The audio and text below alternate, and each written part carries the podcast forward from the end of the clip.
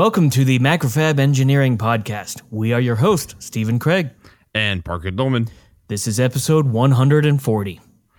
So yeah, that RTL software-defined radio. Apparently I was calling it signal-defined radio all last podcast. Oh, have people been correcting you? Oh yeah. I think I have like 40 emails. That's funny. And so it's funny because before last podcast, we had talked for a while about software-defined radio, like, and we were calling it that. Yes. It didn't even click in my mind. Yes. So the software-defined radio, I finally got something kind of working. Cool. It's called RTL_FM, and it's kind of like a command that you can call. It's part of like the RTL_SDR like package that you can install on Linux. And so you can like tune the frequencies and stuff like that. So it's pretty easy to use. You basically just like, it basically outputs the sound through standard out in Linux. It's like signed 16-bit or something like that. And then you just pipe that directly into like player. And it plays music or whatever you're picking up. So it seems to work fine for FM stuff and anything like up to the ceiling of that software-defined radio, which I can't remember how high it goes. Like, I think it's like 1 gigahertz. But I can't seem to get AM to work all too well. Really? Like what's the symptom? Well, so the minimal that this thing can technically tune to is 24 megahertz. Mm-hmm. And AM is like 500 kilohertz to 1050, I think, kilohertz. So like 1.05 megahertz. Anyways, so to make that work is you have to directly sample the signal, and there's some special modes that you can like make it work. But it seems that the RTL_FM just doesn't really support that. It's got like a direct mode option that you can use, but it doesn't seem to work. I can't get it to receive audio over AM. If I plug it into my Windows computer and run, I think it's like SDR, let me see, SDR Sharp, which is like a GUI-based signal-defined radio, software-defined radio, software-defined radio software suite. I can make the AM work. It has direct sampling. You just click it and you can do it. Well, and when you say direct sampling, it's not sampling, it's undersampling, right? It's because it's only trying to pick up the audio, not the carrier, right? I mean, it's not fully sampling up the 1 megahertz wave, right? Yeah, that's what it's doing. Okay, so it's doing the full signal bandwidth and then rejecting the high frequency stuff. You're reading the whole spectrum in, or that you're reading in your that carrier frequency, and your software is doing a demodulation. Huh, okay. It's interesting. That's sampling pretty quick, I guess. Yeah. And so the AM works for some reason on SDR Sharp, and it does not work in RTL FM or RTL SDR. I've tried some like Linux-based GUI applications. I can't remember. They escape me which ones I've tried, but they don't seem to work either. So I don't know what the problem is there. And some people I've been asking around. A lot of people say for me to use an up converter. So basically, it will up convert the AM signal into the band of the normal band that this software defined radio reads, which is an option. The thing with that is basically if I need to switch between just reading the antenna directly versus the up converter, is I have to switch like the signal path on the PCB, I guess. And I don't know what the best way to do that would be. I don't know if you can get away with relays or you should use like a special signal chip or something. Yeah, you could just use an analog switch, I bet. Yeah, probably. Yeah. Like one of the DG4 whatever, I can't remember the part numbers. I know they start with DG. But you could probably just use one of those, I bet. Yeah, that would probably work. I've never done switching on like analog stuff before, so. Yeah, I guess you just have to look and see if it's going to load it weird at that frequency, you know? Yeah, make sure it passes the basically the entire spectrum that the software-defined radio can. It's going to trip you up every single time now. Oh, yeah. Maybe because I'm overthinking it now. Probably. Yeah. So this, yeah. So make sure that the switch can handle the frequencies. I mean, do you even listen to AM? Yeah, yeah. I listen to some of the news and sports on AM. Oh, okay, okay. And also, what's interesting is that the RTL FM doesn't support stereo sound; it's mono only. Hmm. Which was interesting. There's some people who've hacked, or I won't say hacked, they rewrote some of that software, and I just have to compile like a different version of RTL FM, and I can get stereo then. So I haven't tried that yet, but give it a shot soon. Maybe after the podcast. And then I started looking around for like other software-defined radios, and I found this one. It's R820TP7K5. If you just like Google that, it'll pop up, but it does 100 kilohertz to 1.7 gigahertz. Oh, wow. It'll do the whole thing. It does the whole thing, but the 100 kilohertz now, that's underneath the AM band. So, and this thing's almost about the same price as the one I bought. It's like $8 more. So I might try ordering this one and see if it will do AM basically out of the box, and I don't have to worry about switching. Yeah, that sounds like a good option. Just because switching sounds like a pain in the butt. You know, yeah. You'd have to design something around it, and then you'd have to work. I don't know. That's it's a little too much, it seems like. Especially for something that feels like it should be all in one. Correct. Yeah. And cool. So, yeah, that's where the software-defined radio project is at now. I'm hoping by next update, I'm probably going to buy this R820 TP7K5 radio thing and probably just go that route, and and hopefully have some kind of like interface making that work. Cool. From last podcast, did you come up with any secret tricks on working with a Raspberry Pi and having it not be so messy? No, it is a ginormous mess right here. It's still messy. I'm going to probably try to figure that out. I started looking for like Raspberry Pi cases, like desktop cases and stuff. Basically, like it needs like to contain the power supply and everything in the box. Go get a USPS priority box and put everything inside of it. Make sure it's a little greasy and wet, and then run 240 volt through it at 50 amps. Exactly. Right. Yeah. You got it. It seems to work, right? Yeah.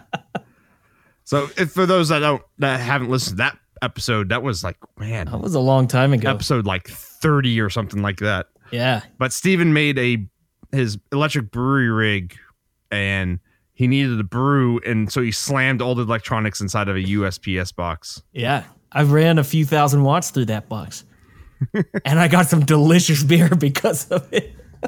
And it did not burn down your apartment. No, it did not.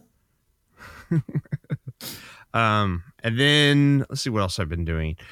I've been working a bit with KiCad, but not like learning how to lay out boards in KiCad. When are you going to get around to that? Never. But I've been working with the KiCad Python API. And basically, I wrote some scripts that can automatically generate the Gerbers, like your PCB Gerbers, and the MacroFab XYRS formats. So, because right now on MacroFab, it only, when you upload a KiCad PCB, you only get the XYRS. You still need to generate Gerbers locally and upload them. And so, hopefully, in the future, you just upload a PCB and it generates the Gerbers for you too for KiCad, like it does for Eagle. Right. Which you've had the Eagle thing going for a long time. Yeah, Eagle was pretty easy to get rolling on the server side, but KiCad, it took a while for their Python API stuff to manifest, I guess is a good word for it. And it's been around for about 2 years now, and I finally got around to actually working with it. The problem with the KiCad API Python stuff is there is no documentation. So you just got to figure it all out. Yeah, the documentation is like the code. Oh, on GitHub, right? Yeah, well, they have like a Doxy, I think it's called Doxy like documentation thing. Mm-hmm. But it just, it gives you the methods and the classes and stuff. And you're like, okay, if I call this class, what attributes does it have? I don't know. I just have to start basically ramming attributes I think exist and see if I get stuff. So it's incomplete documentation is what you're saying. There's zero documentation for this thing. If someone knows where the documentation lives for the Python API, please let me know. Honestly, if anyone would know, it would be one of our listeners. Yes. Yeah. So what do you have working on that so far? I mean, do you have anything that actually does anything yet? Oh, I finished it all up today. Oh, okay. Okay. So that's going to go live sometime soon? On the website, the factory, I don't know what the ETA is because a developer in, you know, quotes has to do that. So I wrote some Python scripts that make it work. And so it's basically like a proof of concept that if you implement it this way, it will work. Okay. So they have to take that and they have to massage it and push it and make sure it does all the good jazz with all the rest of the plugins and everything. Yeah, exactly. So they have to make sure, you know, they have to build the infrastructure around it. I did technically the easy part. Yeah, for sure. It definitely was the most fun part because all the other stuff's not fun. Well, that's why you don't do it. Exactly. Yeah. Okay. So you've proven that it works in the next, I don't know, what, few months. It'll probably be 2 months. It'll probably pop up. Cool. Yeah. And we'll put an announcement on the podcast when it's up and running. Sure. So I think the next one I'm going to try to work on a lot is Altium now. Yeah. Because that's a big. A lot of our customers use Altium, and right now it's a ODB++ export, which is fine. It's just annoying. Yeah. I'd like to be more like, here's just my file, and then it all works. I think you're going to spend a lot more time on that than you did on KiCad. Probably. You know, I only spent about a half a day, about 1 day. So 8 hours on the KiCad stuff. And most of it was just like punching in stuff and seeing, okay, I need to get like the value out, but I don't know how to get that out of the class because it doesn't tell you. So like you click the class and it's just like, okay, that's the class. And there's like, the description is nothing. I don't have the attributes. How do I get that stuff? You know, that's actually one thing that I think I've found kind of annoying about the differences between EDA tools is not like putting schematic symbols down or, you know, talking about footprints or patterns or anything like that, but figuring out, first of all, you as the designer figuring out where to put your part numbers for the parts. Mm-hmm. And then if you're trying to read someone else's work, where they put their part numbers, because most EDA tools give you options on where you want to put them. And in some ways, I find that kind of annoying, actually. I wish there was just more, because maybe I'm wrong. In fact, I know I am wrong on this, but I like to have my manufacturing part numbers in my schematic of my, you know, electronic files. Yeah, I do too. But not everyone does that. A lot of people will just run a paper bomb that references the schematic. And so it just references the ref devs on there. And then so you always have to have, you know, an Excel sheet and a schematic up. And that's fine. And I've worked that way before, but I don't know. I guess it's just a personal preference. And it doesn't seem like there's like a really good universal way that EDA tools allow for it, just because I've worked, you know, on probably at least 6 or 7 different EDA tools. And I shouldn't say extensively, but enough to know what's going on. And you have to do something. It feels very different in each one to just say, this part is this. Yeah. In Eagle, what I do is I use the attribute function. And so I make a attribute NPN, and then you just put the NPN there. Right. And then MacroFab, actually, we wrote the Eagle parser to just pull the NPN out. Right, and you know that's cool and all, and that's great because it like you've created a really default way, but you created that. Eagle didn't create that. Correct. And that's kind of a little bit annoying. And you know, DipTrace does the exact same thing. When you click on a part in DipTrace, you have a handful of attributes that you can apply to it, but manufacturing part number is actually not any of those values. There's you know, there's reference designator, there's value, and then there's name. Mm-hmm. And none of those are manufacturing part numbers. Now, typically, I put the manufacturing part number in the name category, such that when I export a bomb, I can, you know, just dump the name, and then, you know, if I want to, I can change that column in Excel to manufacturing part number. But it doesn't have a default, you know, place to put a part number, and I find that kind of annoying, actually. Yeah, I actually, part of this parser stuff I wrote for KiCad is I defined how would you do MPNs in KiCad for MacroFab. And it's interesting because KiCad on the PCB file, you can't put custom fields for parts. Yeah. You can only do it in the schematic.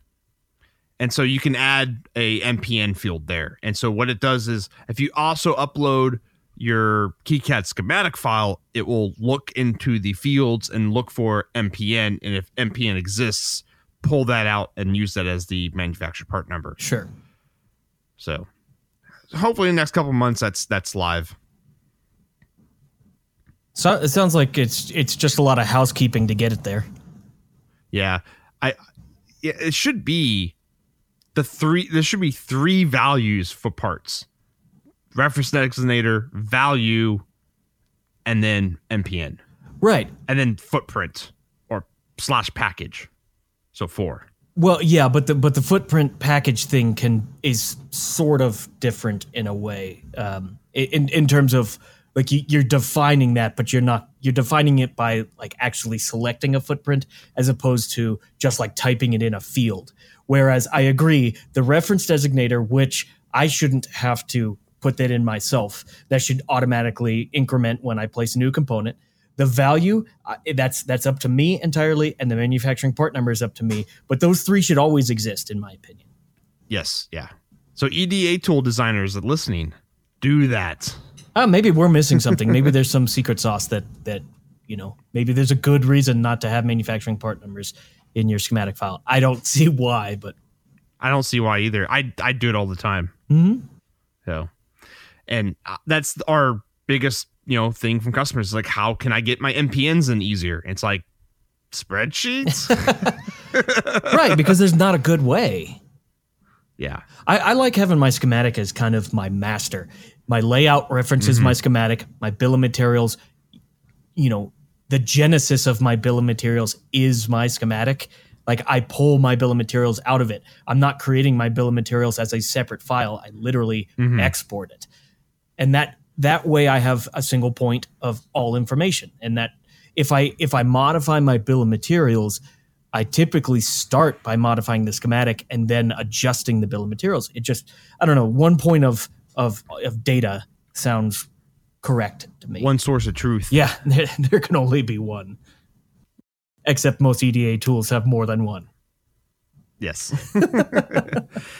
And then the last thing I'm going to be doing is I'm going to the Particle Spectra Conference in San Francisco this week. That's going to be fun. So I think when this podcast goes live, I will be there. Woo!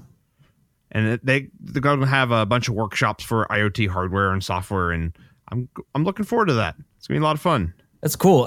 Do you have any specifics of what you're going to be doing while you're there, or are you just kind of like wander around? So they got some like talks and stuff that I'm going to go to. And then there is a couple workshops. Brandon Satrom, I think. Yeah, Satrom, who was on the podcast a couple episodes ago, like 20 or 30 episodes ago. He is giving a talk about mesh networking. And so I'm going to go see that. And I think it's like a hands-on. So like we'll have devices and get to program them. Oh, wow. That sounds like fun. Get dangerous. Yeah. How many days are you going to be out there? I'm going to be there from Tuesday to Thursday. Okay. Yeah, so I fly back Thursday night. Okay, so on next week's podcast, you'll be able to give us all an update of all the cool little gizmos you played around with. Oh, yeah. Yeah, totally do that. All right. Sweet. And I guess you'll be feeding the Slack channel with all kinds of cool stuff, right? Oh, yeah. Yeah, I can't wait. It's one of the first conferences I've going to be going to. I mean, the last one I went to was like Maker Faire, like 3 years ago. Yeah, you and I attended Maker Faire Houston a few years ago. Yeah. I think that was probably 3 years ago, 2. Yeah, about 3 years ago. Yeah. I can't wait. You sound so excited. I'm just tired right now. Yeah, no, I feel you. And I'm like, oh man, I got to fly out there now. And you got to wake up super early tomorrow. Oh yeah. So Stephen. Yeah, that's me. What are you working on? More of the Vox in the Box stuff. I've been kind of talking about that for the past couple of weeks. So I got the PCB layout done for the first iteration of the Vox in a Box tester, which for those who don't know, it's basically I've made a power amp and a power supply in a pretty small box. It's about 3.6 inches by 2.6 inches. That'll all fit inside of an aluminum enclosure. And I've got a 12.6 volt power supply, a 350 volt power supply, an 18 volt power supply, and a 30 watt power amp all inside this little box. So I finished the layout yesterday, I think. Well, I mean, technically I did a few more things. I always do a few more things when I'm doing a layout. You know, I always look at it and be like, nah, I want a couple more little things. Like it's kind of like, yeah, maybe people won't like this, but it's kind of like artwork in my opinion, where it's you never really finished, you just abandon it, you know. This is a 4-layer board. It is a 4-layer board. Originally, I was going to do a 2-layer board, but I opted to do a 4-layer because there was a couple of interesting little things I wanted to do with it. That ground plane, multiple ground planes. This is sort of the first time I've done a whole bunch of split ground planes. We'll post up the pictures of the layers in the Slack channel and on the show notes for this episode.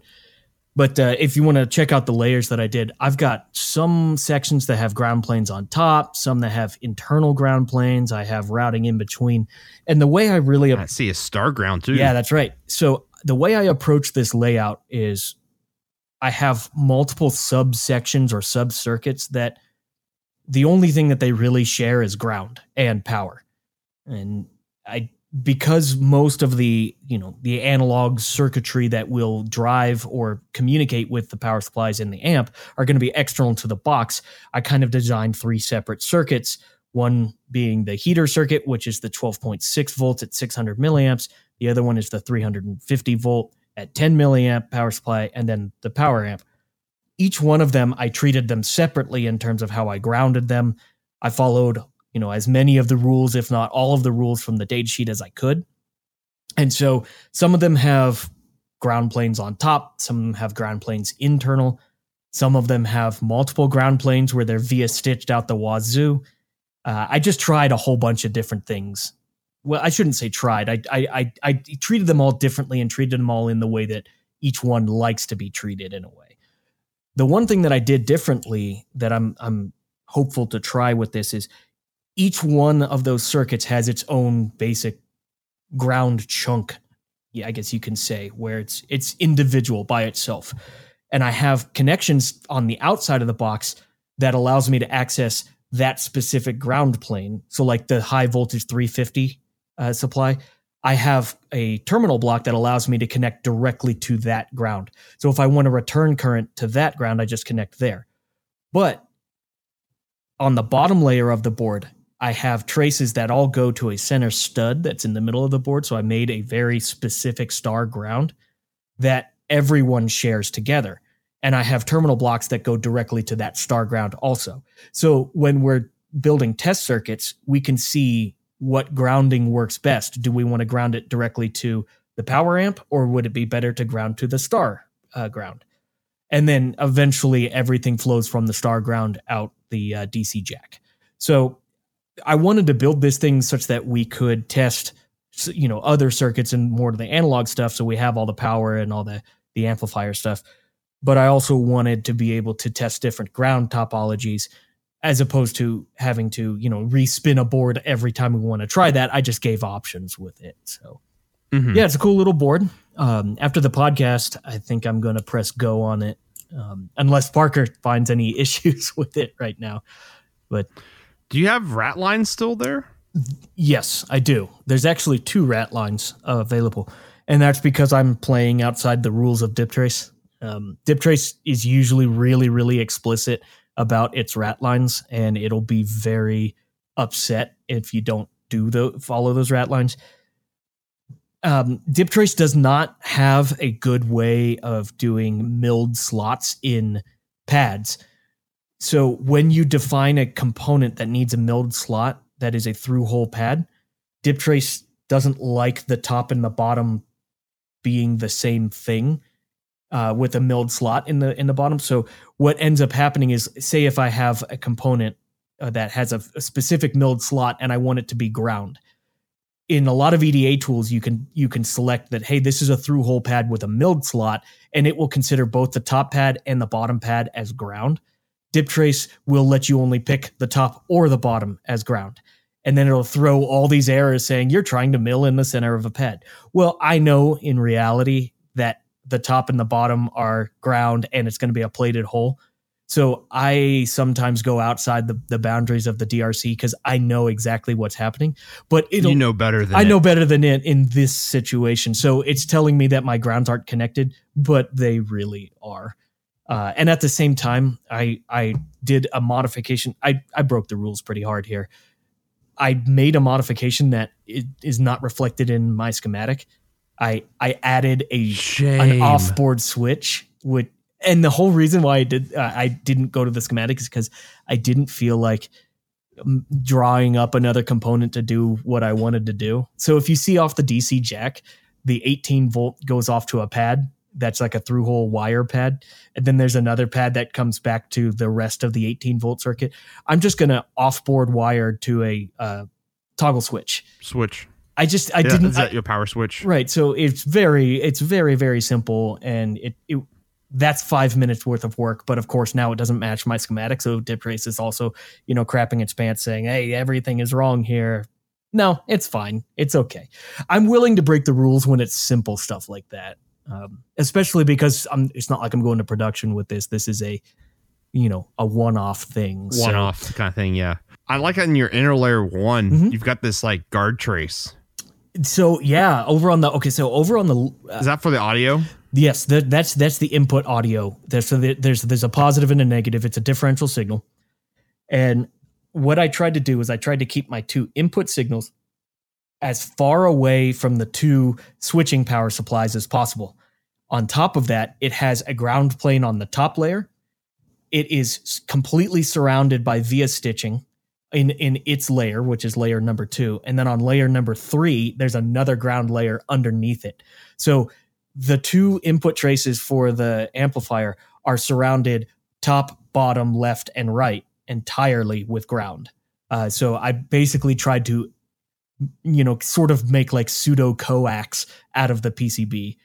And I bet you that's going to work pretty well. It should. Yeah. Just because I want to make sure that all the switching noise is just completely gone. And I added a couple features, like there's some resistor swapping that if you want to, you can change the frequency of the Class D amplifier by just, pulling legs high or low. So I just have an array of resistors where and there's like codes on the silk screen that tell you, populate this if you want 1 megahertz, or populate this if you want 500K or whatever. So there's a couple of things I want to try, and hopefully I can find what frequency works best with the lowest noise, mainly because my traces right now are running next to the output filters on the Class D amplifier. So I spent a lot of time making sure that those traces were as protected as possible. Mm-hmm. And they're out of the traces are out of the current path too. I'm looking at the return current paths of that Class D, and they're out of the way, so it should be pretty quiet. That's the goal. And in the middle of the board, there's a section that is for the high voltage switching power supply, and it actually has its own like ground stitching, and that's actually from the data sheet. I see that, yeah. So there's like it's kind of neat. TI designed the chip pretty well, where the left side, basically all the pins on the left side are the low noise section, and all the pins on the right side are the high noise section, or the switching currents really. So you can treat the left side of the chip and the right side of the chip as separate grounds effectively. Eventually they all come back together, but you make this really nice ground island that's all surrounded by vias, and you know, basically it's a ground trap in a way. And you treat that as super, super clean, and you connect that over to the main ground for that sub-circuit at one location, which is the ground for the IC itself, the ground pin. And gotcha. So hopefully that'll turn out to be really nice. I for that section, I referenced the data sheet, which they have some images of circuits that they did. And I followed something pretty similar to what they did in their example evaluation board. So I'm assuming that should work pretty well. This is also the chip that we were discussing last week, where the app note for it, if you look at the circuit board that the guy designed for the app note, it looks like garbage, which is, yeah. I mean, I love it because it works super well. But what I designed here is like tenfold better than what it looked like on that app note. So I'm assuming this will work really, really well. One more thing I found. So on inner copper one, on those orange fat traces, is there a reason why you got a little nub sticking there? That's an artifact of DipTrace that after I generated the Gerbers, I saw it and I was just like, I don't want to get rid of it. I don't care. It doesn't matter. DipTrace put a little extra stub trace coming out of one of the pads, and it doesn't interfere with anything. So that stub trace is called Stephen is lazy. Ah, that would bug the shit out of me. There's a lot of other things that bug the shit out of me, and more like the via stitching. I obviously went super OCD on that and got anal with it. Yeah, and I'm finding everything wrong with this layer. Oh man, inner one, you got this like ground like island. So, you know, what you were talking about your switcher there, but just to the bottom of that, you've got this little stick of a ground. Yeah, you probably should just get rid of that. Okay. I don't... Because it's just an antenna. Oh, I see what you're getting at. Maybe. I don't know. It's just a ground that is part of the ground plane that... Yeah, it's an antenna. I bet you that's going to pick up something from that switcher. Well, you know what? I'll leave it and we'll find out. Okay. And it's on the inside, though, so you can't cut it. You could drill it out. Just punch a hole in it. I've done it before. Yeah, no, it's small enough that you could totally punch a hole through that. Yeah. Maybe just for you, I'll even if this works well, I'll record before, punch a hole through that one little stem, and then record after it and see if it changed. Yeah, see if you can pick up anything. You should totally do that. See if that actually will make a difference. Maybe. So yeah, that's what I've been working on. I'm gonna place an order tonight. Maybe I'll have it by next podcast. Maybe not. I don't remember. It's like a 4 to 5 day turnaround, and there's a weekend in between now and then. So I doubt I'll have it by then. But who knows? Yeah. Are you gonna stencil it? Yep. I think I'm going to buy Enig on this one. I usually don't get Enig when I'm just building by hand, but myself and the other guy who's helping me at work, we're both going to build one each of us. So I think I'm just going to get Enig, get a good stencil. We'll do lead-free paste and just toss it in our oven at work. And I because the ICs, especially the Class D amplifier, has a huge power pad underneath it, I'd rather the oven take care of that than me. And because of that big pad, going to Enig is going to be better for your coplanarness of that area. Yeah, right. There's got to be a word for that. I like that. Coplanarness. Yeah. Well, because if you have the hassle, that part could just be, you know, tipped a bit and not soldered right. Right, yeah. So I actually already have a use for this. I mean, the whole idea of this Vox in a Box is we're just developing a fun little thing that we'll play with. But a friend of mine at work actually just purchased a Rotary Leslie cabinet, which if you haven't seen those, go check them out. They're super freaking cool. And if you ever have a chance to actually hear one in real life, do it. They're really, really super cool. A Leslie cabinet usually connects to an organ, and you know it produces that rock organ kind of sound or the blues organ kind of sound that you've heard on a gazillion records. Though they have typically an onboard amplifier that runs the whole cabinet, and they don't usually take a low level signal. They take a higher level signal that communicates with the original organ. Well, he's got this Leslie cabinet, but he wants to be able to plug something else into it. So effectively all this boils down to is he needs a preamp. Mm-hmm. And I was like, well, we're designing a Vox in a Box. Why don't we make you a Leslie cabinet preamp using this Vox in a Box system? So we're going to give that a try with him and see how that works out. So this thing is I'm looking at a GIF of it working. So it's spinning a horn at the top, and then it's spinning a sound deflector. Around. Yep. Okay. Yep. And so it has a motor that turns both a horn and a reflector down at the bottom, and there's a speaker that faces downward, mm-hmm. basically. So there's a couple ways to work with them, but there's like foot pedals and things like that where you can change the speed of the rotation. So you can hit a note or a handful of notes on a keyboard and then change the speed of the rotation, and you get a Doppler kind of effect. Gotcha. And it kind of like throws the sound, as the horn spins around, it throws it in different places around the room, and you get a really cool like warbling effect. And it's one of those effects that you can simulate it, electronically, but you can try to simulate. Even simulating it, that the problem with simulating it is like, if you play it through a static speaker that's just pointed in one direction, you're just simulating it. The reality of a true Leslie is it's actually something spinning around, and it's basically impossible to truly get. It's not basically impossible. It's completely impossible. And they sound absolutely incredible. So if you, like I said, if you get a chance to go check one out. So that's why you said don't check it out on YouTube, because you can be playing through normal speakers. So you have to be there with one in the room. Yeah, gotcha. Yeah, you'll get the idea of what's going on, but the true meat of it is just you have to be there. Gotcha. So if you ever get a chance to go to visit Josh's studio, he's got one there, and I'm sure he'd be happy to give it a whirl for you. Yeah, man, come by anytime. Oh, you should make headphones. That's two mini ones. Because reasons. Yeah, because reasons. You totally need another project. Yeah, I need another project. And the entire reason to have Leslie rotary headphones is so that you can accurately listen to a Leslie on YouTube, right? Yes. That's the only reason. I really like that, yeah. Oh, but then the rotation would have to sync up as well. Oh, geez, yeah. Oh man, figure. Yeah, good luck on that. Completely forget about this idea. Yeah. No more feature. we're both not going to feature creep ever again, ever, right? Ever.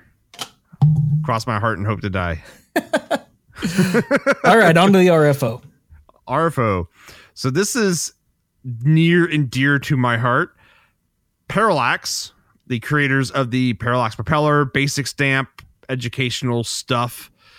The Propeller 2 has been rumored to come out since before MacroFab. And so the Propeller 2 is basically a beefed up version of the Propeller. The Propeller is an 8-core microcontroller that runs Spin and C. And it's a really neat microcontroller architecture, and I always really liked it. The Propeller 2, I just was going through my Twitter feed a couple days ago, and they apparently got production samples, and they work. Oh my god! This is like 8 years after they said they were going to do like the Prop 2, and it's finally here now. So what's different about the Prop 2 from the Prop 1? So the big difference is speed. They went from 80 megahertz to 180 megahertz, which is pretty blazing fast for a microcontroller. The other performance boost, I think they were able to do this. I didn't see the documentation yet for it, but the first prop takes 4 cycles per instruction, so you're effectively only running 20 megahertz or 20 MIPS. Apparently, they have that down to one cycle per instruction now. So you're actually running 180 MIPS. Wait, what? For every instruction? For every instruction. Wow. But I read that like 4 years ago. Oh, okay. I don't know if that's actually true, but I need to go look more into if that's actually true. Because if that is true, they just like exploded. That's like 9 times the speed now. Yeah. Another big thing is they went from 32 to 64 I/O, so that you have two 32-bit banks. And then they started adding more hardware peripherals. So the original prop pretty much just had like a UART, and then it had a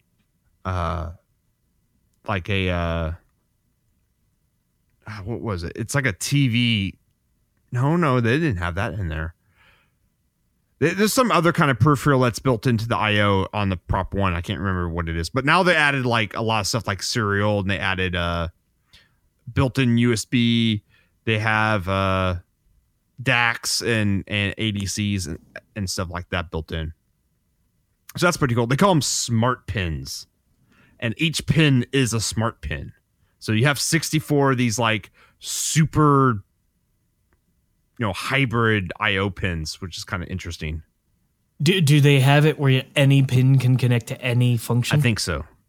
Oh, that's cool. Yeah. Well, I think it's because every pin is identical. So they can just do anything. It's not like a crossbar, like in a EFM8 or some of those PICs. No, not PICs. PSOCs. PSOCs have a crossbar too, where you can like connect the UART to like a couple different pins, Right. But I think this STMs is like that too. I think this is because every single pin has all this hardware in it. So that's kind of cool. And now it has a debugger as well. It has an onboard debugger. And I think it probably works through the USB. So that'd be cool. So, yeah. We'll put the link for the short form data sheet that they have for it, which has like the, specs and stuff for it. So did they just announce this? They've been working with the community a lot on it, the Parallax Propeller community. I just kind of saw that, they have production samples. Let me go looking at it. Because it's like, I kind of, I always thought, like, basically since, about 3 years ago, I thought that they would never make it, basically. Like, it's been so long. Yeah, you even made a meme about that. Yeah, I did make a meme about that like 5 years ago. You need to post that meme. It's pretty great. So the die in the original prop, the actual silicon die, looks super freaking cool because it was not necessarily design step and repeat. In a way, like a guy actually like drew it all out, which that's kind of common. Chip Gracey hand laid out that chip. It looks incredible, the die, and I would love to see what the Prop 2 looks like. Yeah, how convenient is you're a chip designer and your name is Chip? just a slightly convenient. Yeah. So does the original kind of like gimmick of the Prop 1 is that it had what do they call them, cogs? Cogs, which are just 8 cores. And so how that works is each cog has its own memory, but it's really small. It's just enough to like do scratch work basically. And so whenever it needs to go to system memory, it's a hub.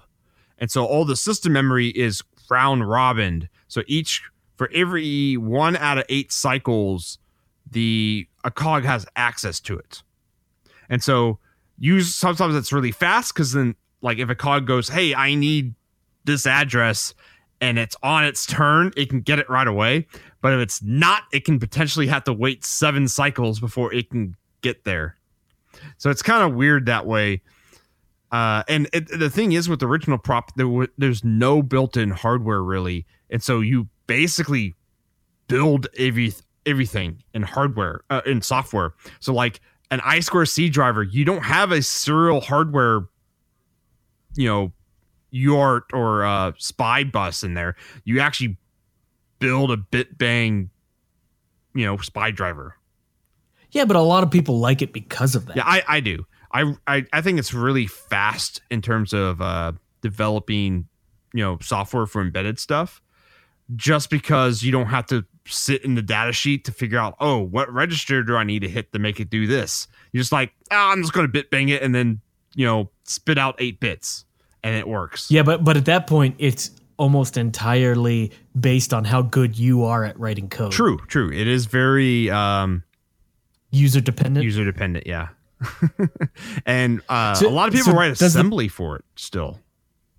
Wow. Because in assembly, you can get one clock cycle per instruction, I think. Yeah, that sounds right. It's Spin that takes 4 cycles per instruction. Ah, okay. Yeah. And so does the Prop 2 have 8 cogs, or is it? It's still 8. Yeah, I always wanted them to like basically double everything and have, you know, 16 cogs, but they kept it at 8. Apparently, the cogs are really big. Like, they take a lot of real estate. So, sure. I think the Prop 2... That's expensive. Yeah, it's expensive. I think the Prop 2 supports, like, native SD card booting and stuff like that. It's got some really interesting features that they've added into it. So, I can't wait to finally get my hands on one. Yeah. Well, speaking of that, is there any kind of idea on when, you know, might be able to play with one? I don't know yet. Roy Eltham, which is one of my friends who does a lot of development work with them, he was like, yeah, I can get you one. So I'm like, okay, cool. So hopefully I can get one. Yeah, sweet. And run it through a reflow. do a first look podcast. Yeah, first look podcast. And speaking of that, we should invite Ken and Chip Gracey on the podcast. That would be really great. I'd love to hear about the development, and I'd actually love to hear about like what their method is and how they go through it top to bottom, especially with the fact that this chip is really, really unique in a way. No one else is doing it that way. So, you know, what are the difficulties and what do they go through with that? That would be a ton of fun. So if anyone knows them and wants to suggest it. Well, I think I've met Ken before. So I could probably just ask him on Twitter. Okay, well, that works too. Yeah.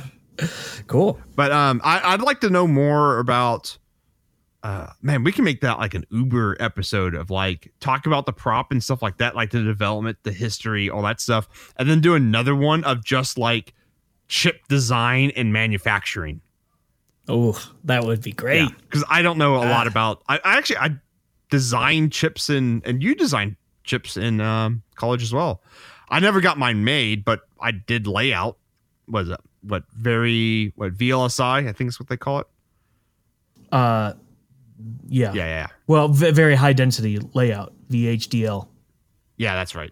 I think VLSI is something else. No, very large scale integration is VLSI. And that's what I did. I think it's different terminology. Scales. Yeah, it's different scales. They represent different scales. Gotcha. Yeah. You're probably right. So, yeah, that'd be really cool. But I bet you these guys could tell us the difference between those. Yes, exactly. And they were talking about if the Prop 2 does really well, they're talking about going to a smaller manufacturing process, like 27 nanometer. And they said that simulations show that the chip can do like 1 gigahertz. Wow, that'd be cool. 1 gigahertz with 1 execution per clock cycle? Yeah. Wow. Yeah, that'd be crazy. That's pretty sweet. But I bet you the price goes through the damn roof when you do that. Probably for the masks and just the manufacturing of it. Oh, yeah, for sure. And I think it was like at 180 megahertz, Chip was testing it and it was running full tilt, so everything doing everything. It was like 980 milliamps at 1.8 volts. So it's pulling some juice. Okay, yeah, that's thirsty. Yeah. I mean, it's 8 processors, basically 8 microcontroller processors in there, just ripping away. Yeah. So they said it gets a little warm. Well, I mean, that's what package does it come in? I think it only is going to come in like a QFN or QFP. Oh, okay. Yeah. Like an 84 or 100 something pin. Yeah, probably like 100. Like pick 32 is 144. It's probably like 100-ish pin package. Right, at 100 maybe, yeah. Well, I mean, if you think about that, that's... Okay, so if it's 980 milliamps or whatever you said at 1.8 volts, that's you know, between a watt and a half to 2 watts, right? So that's in a little tiny package like that. Yeah, it's going to get real hot. I think it actually has a pin out on that on this Dropbox link. Let me take a look at that. Yeah, I will join you on this Dropbox link. I guess we'll have to supply that Dropbox link. Yeah, also. It's 100 pins. So we were right. Yep. Okay, there we go. And it's got a little diagram of like the cogs and the hub RAM and stuff like that. Yeah, okay. So if it's got 64 IOs, all the others are just power and ground and pretty much other. Okay, they call them smart pins. Yeah. Cool. So they got DACs and ADCs, but all of them have all this stuff. Oh, look at that. It has an exposed ground pad for thermal. Oh, yeah. It needs it. Yeah, for sure. But yeah, each pin has a 8-bit DAC. Each pin has a Delta Sigma ADC. It's just crazy. Wow, really? Yeah. And you can have them all running at the same time? I wonder if it's muxed internally or what. I don't know yet. I bet you it's muxed because that would probably be so expensive to have it on each pin. Wouldn't it be cool to do 64 ADCs? 64 ADCs reads in parallel at the same time. Yeah. That would be cool. That would be really cool. So we'll have to see. If we can get Chip and Ken on, they'll probably set us straight. They'll be like, you guys got this all wrong. Yeah, all wrong. Well, that more reason to have them on. Yeah. And then last on the RFO is kind of a discussion. Luke Robertson from the Slack channel asks, how do you search for technical information? I am specifically thinking in regards to forums. I realize there's a niche forum for everything, but I was wondering if there were a few standouts people prefer. And presumably ones that are not laced with kids looking for answers on their homework. And he mentions ones that he uses, which are EEVblog.com and DIY Stomp Boxes.com. Huh. Well, in the what you just kind of read from his thing there, it sounds like you sort of answered your own question. What I mean by that is, you already know that there's a whole bunch of them with kids looking for answers to their homework, but the only reason why you know that is because you did search and like walk through things, and then you found EEV Blog and DIY Stomp Boxes, which those are more specific. And so, when it comes to searching for technical information, I mean exactly that way. You know, I've personally weeded through a bunch of forums where I'm like, well, you know, maybe 1 out of every 1,000 posts has something worthwhile. So I don't go to those ones as much, I suppose. I don't know. How about you, Parker? So what I used to do was there used to be a tab in Google search called discussions, and you would search for something and click discussions, and it would just pull up forums and stuff like that. And that was amazing. You would search for a part number and click discussions, and then you would find everyone who's ever talked about that thing on the internet. And then Google got rid of it. Wow. It was too powerful. I think it was because people knew that it would just basically bypass ads. Right. Because now if you search for a part number, the first link, like the first 2 pages for a part is generally how to buy it. Yep. And then maybe the PDF's thrown in there. And it takes a long time to get to where people are actually talking about it.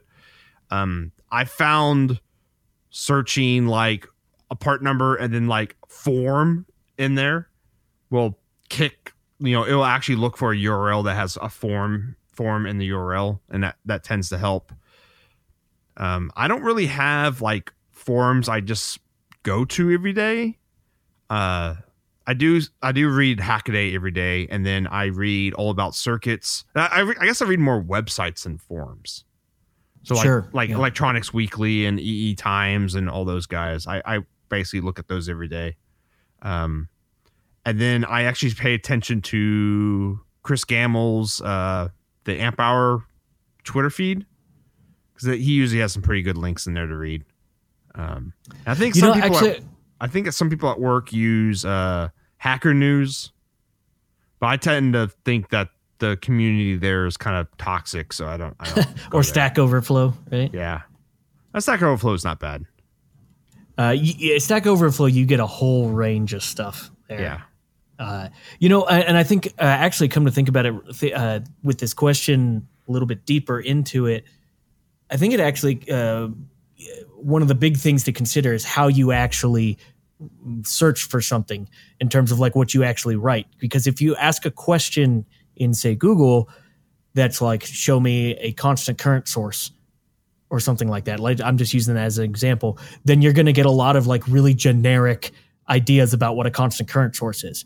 But if you say, show me a constant current source for this particular type of circuit, you know, if you get more specific, then you're going to start finding more of those forums where people are talking more intelligently about the thing that you are specifically looking for, as opposed to just a Wikipedia page that says, this is this.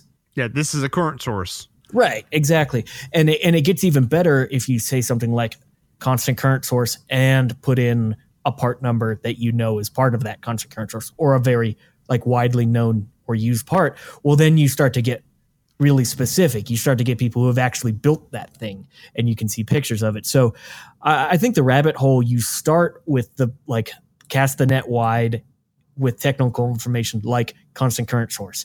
Then you might find something that allows you to dig a little bit deeper with, okay, now I'm looking for a constant current source in this situation with this part number. Then you'll get exactly what you want.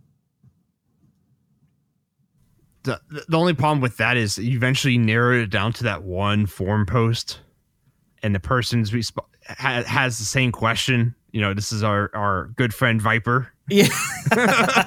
But I'll never know you. Yeah. The best, I think we said this last time too, though, but the best ones are like they respawn. Oh, I fixed it. And that's it. Not how. Because then you know it's possible. Right. But you still don't know. Yep. That's the worst. Yeah, that's the worst. Don't even tell me you fixed it.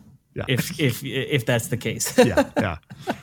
So actually, I had a moment like that. Okay. Where I was looking on Reddit and someone posted, I fixed it, and they didn't post the fix. And this was like a Reddit post like 5 years ago. Yeah. I actually, and his account was like, he hadn't like posted in like 3 years.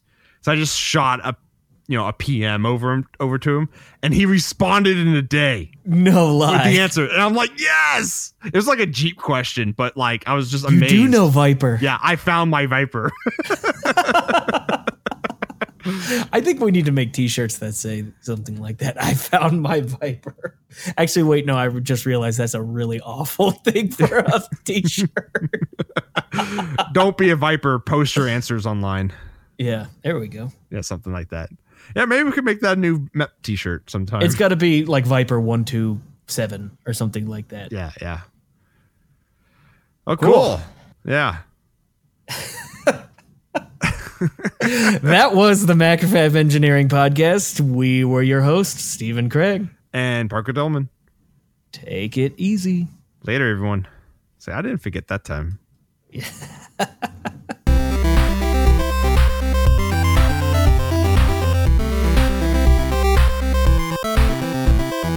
Thank you, yes, you, our listener, for downloading our show. If you have a cool idea, project, topic, or Viper-like story that you want Steven and I to discuss, tweet us at MacFab or email us at podcast@macfab.com. Also, check out our Slack channel, because if you post answers there, you won't become Viper 142.